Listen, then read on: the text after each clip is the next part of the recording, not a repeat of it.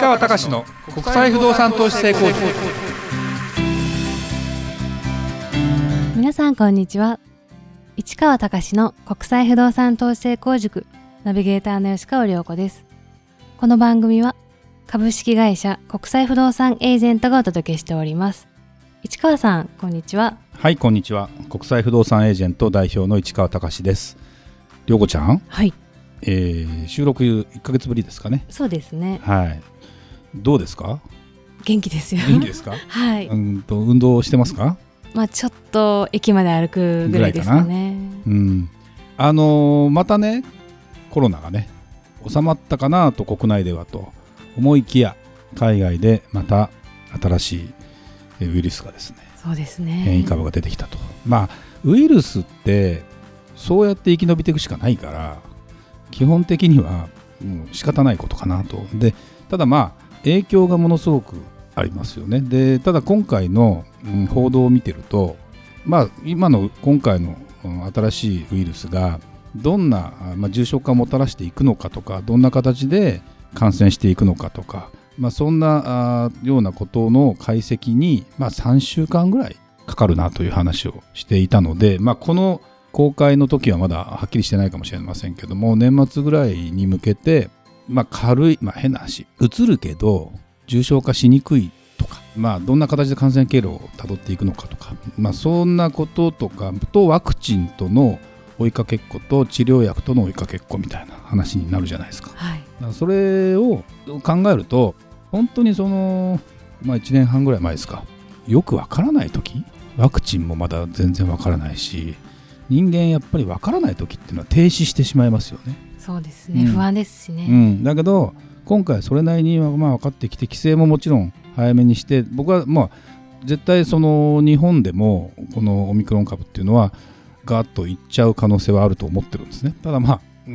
ん生きのワクうんウイルスが生き延びていくために体に日本多分人間の体の中に入っててその人間が死んでしまうとそのウイルスも生きられないからその殺傷能力を弱めてしまうと。そうすると感染しやすくなってでも、まあ、共存していくという言い方はあんまり良くないんだけどもそんなような形で、まあ、インフルエンザ的な話になっていくのかみたいな話については比較的冷静に見ていけるんじゃないかなという気もしてますがまあ僕らの仕事をね考えると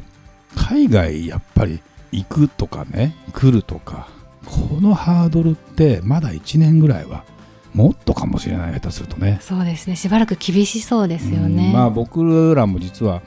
あの来年あたりはね海外出張っていうのもちょっと開始したいなと思ってる部分もあるので本当にそのどうなんだろうなっていうところは正直あるんですけど、まあ、ちょっとそんなことも含めてやっぱりいろんな世の中変動っていうのがありますね。そうですうねんなんでちょっとね今気を引き締めてはい仕事の方もおやっていきたいなと思いますのでまたよろしくお願いしますね。はい、えー本日ですが沖縄本島に行ってきましたコロナでハワイに行けない昨今沖縄はますます不動産が熱いですがその本質とはというテーマで市川さんにお話をしていただきたいと思いますはい。りょうこちゃんはもちろん飛行機乗ったことないということは 沖縄行ったことないそうですねだよね。はい行きたいと思う？行きたいと思いますもちろんああ、それイメージはどんなイメージ？あったかいうんところですかね、うん。あったかい海が綺麗。僕行く沖縄実はね、あの人生まだ2回目で、であそうなんですねそうなのでそれも仕事で行くのは本当初めてで、あの前まあ二十何年前にまだ子供が小さい時にハワイ行くのは遠いし、あの飛行機長いので、まあ、沖縄行ってみようかってことで行ったぐらいで実はあんまり縁がなかったんですね。でまあ一般的にここ何年かの中で日本の国内の、まあ、土地ね土地の値段がどんどん上がってたりするというふうに転じたんだけどもそれのそれ見てると沖縄が一番上がってるんですよ。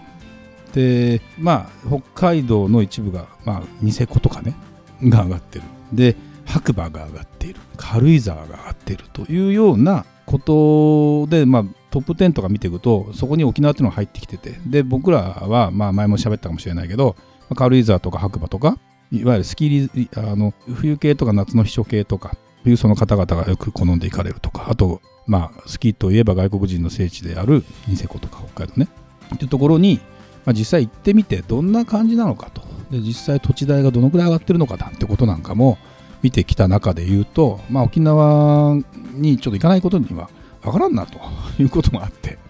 えー、行ってきたりしてます。でで実際に、うん、この11月に、えー、沖縄の米軍住宅米軍産アメリカの軍人さん用に賃貸として貸し出すような家を、えー、まあ、保有してもらえないかなみたいなですねちょっとセミナーみたいなものを開催したこともあってじゃあ実際に、えー、沖縄でですねそういうあたりがあのどのようなもちろん向こうのプロフェッショナルの人と組んでいるのですけども、まあ、少なくとも僕とかが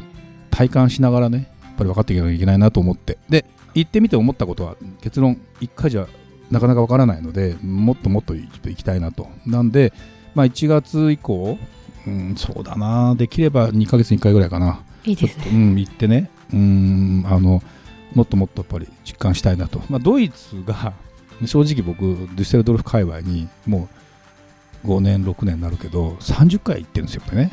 やっぱそのぐらい行くとね分かるわけですよやっぱりねだってある目的を持って、まあ、不動産のことをよく分かる地元の人たちがどんな形でやってるのか観光の観光する人がどんな形で来てるかっていうことなんかもだんだん分かってきてとだからまず最初僕は沖縄のいわゆる普通の人たちまあ、ちょっとね沖縄ってねうん実際行ってみて沖縄本島思ったのがあの一般的に言うと沖縄の年収って沖縄県の年収っていうのは日本で見たらほぼほぼ一番低いところになるんですよ。あそうなんですね。そうなんです。だから給与水準そんな高くない。でいわゆる最低時給ってもあるじゃないですか、はい、あれも東京都だと1000円超えてるけど沖縄だと800いくらかな。でも随分上がってきたって思うけどね。だからあのアルバイトの時給とか見ても900円っていうのが大体出たりするのでまあ前はね僕福岡で700円台とかがあったから今最低時給ってね安倍さんの時に上げようとしてるから随分上がってきてるんだけどもまだまだ一般の人のいわゆる給与水準というのは低いなと。ただじゃああのその中でもまあ、さっき言った外国のアメリカ軍の兵士さんたち軍人さんたちの給料って、まあ、給料も高いけど住宅の補助がやっぱり出たりしてそうすると非常に生活しやすいよと。で沖縄に関してもあの一般的にはすごく低いんだけども、まあ、言ってみれば自衛官だよね、まあ、沖縄に住んでるから自衛官沖縄で自衛官になってその例えば航空自衛隊とか入るかっていう話のルートとは僕は違うと思うんだけどもやっぱりまあ分かりやすく言うと中国に一番近いところですよ。尖閣諸島って言葉聞いたことあるかもしれないけど、はい、言ってみればもう台湾のすぐ近くでもう中国のに一番近い日本なわけ。ということはアメリカ軍がなんで沖縄にいるかっつったら中国が一番近いからいるわけですよね。でそのためにアメリカと同盟組んでる日本からすると沖縄っていうのはやっぱりそのなんだかんだ言いながら基地がなくなることも多分ないだろうしっていうことも含めて軍用地っていうことに関してのあの不動産の売買とか国が借りますよとかってねいろんなことがあったりするいわゆるいわゆる一般的なとことはちょっと違う、ま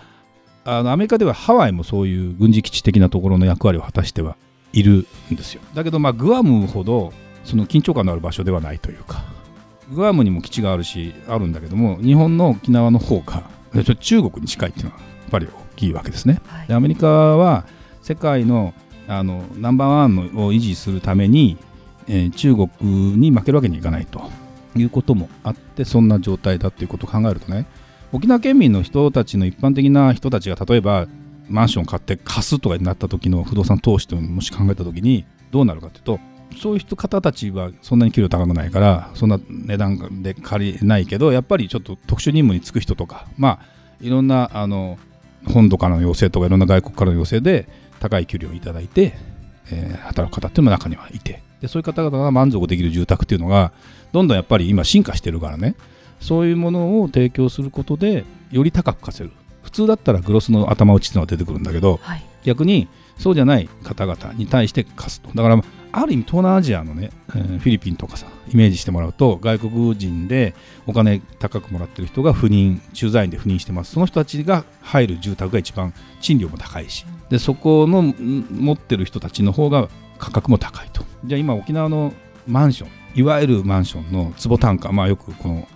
番組というかで話はするけどいくらなのかというのをですねたまたま新築のマンションのモデルルームを見に行って坪200万から250万一番高いところで300万です。っていうのを聞くとあれと東京のあの下町並みじゃんと。例えば、えー、埼玉神奈川の結構いいところじゃんっていうような要は坪300万って言ったら20坪で6000万ですから、はい。20坪って60何平米ですから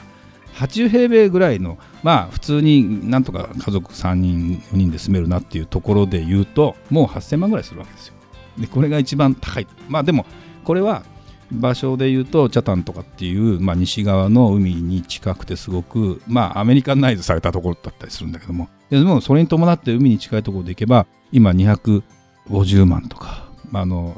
新都心と呼ばれるモノレールができてるんだけどその中のいいところなんかだと250万ぐらいだとか。でえこれから開発されてくる例えば日本でいうところのそうだな、まあ、豊洲がまだこれからっていう時の話とか例えばあのお台場のあたりの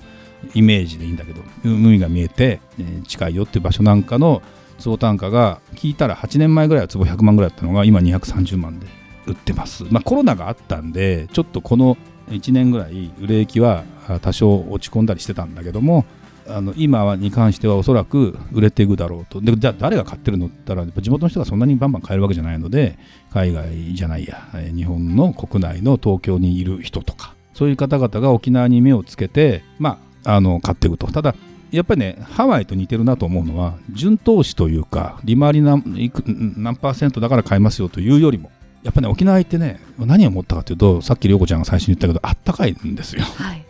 11月末に行って東京が結構寒くなり始めた頃。20度超えてるからね。あったかいですね。あったかい。やっぱりあの5度違うと着るもの1枚違うって感じだから10度だから着るもの 2, 2枚ぐらいっていう感じで。でそれがね今も調べると12月ぐらいでもやっぱ20度から25度ぐらいいくわけですよ。でまあ夏真夏も逆に東京より暑くないからね。あそうなんですね。そう。あのフェンあのいわゆるそのヒートアイランド現象的なものもないし海に囲まれたりすると意外とさハワイがそうじゃない、そうですね。ハワイなんか常夏と言われながらハワイに、まあ、行ったことないかもしれないけど38度とかなかなかならないわけ。よって思うとすごくやっぱりいいなという感じの中で言うと要はねここ住み住みたいなと言ったら思うんですよ。だから今は自宅で引っ越すかって話じゃないけどセカンドハウスで持ちたいなと。でも今はまだすぐ引っ越せないしででも不動産の価格も上がりそうだから先に買っておきたいなと。でその間運用できたらいいなと。まあ単純な発想ですよ。で僕はでもそれは不動産のあの持つ役割からすると全然ありで。だってねやっぱり僕はあのー僕自身はその東京を拠点として海外にいろんなところに行くという選択肢を今広げてやってるので東京という拠点からじゃあどっか違うところに定住するかって感じではないんだけどもセカンドハウスでどっか例えば1個持っても1個じゃ僕の場合キリがないというか足りないので いろんなところに行かなきゃいけないんですけど一般的な人はセカンドハウスサードハウスとかねそんなようなことを思ったりしたいと思うじゃないですか。その時に、やっぱり基本的には、まあ、冬の、冬の、例えばスポーツ、ウィンタースポーツに特化する人だったら別だけど、一般的にはあったかいところに行きたい。うん、だから、その、で、ハワイってやっぱりそのコロナのこともあって、やっぱりね、簡単に行けなくなる、なった。で、もちろん、また行ける時は戻ってくるんだろうけど、やっぱり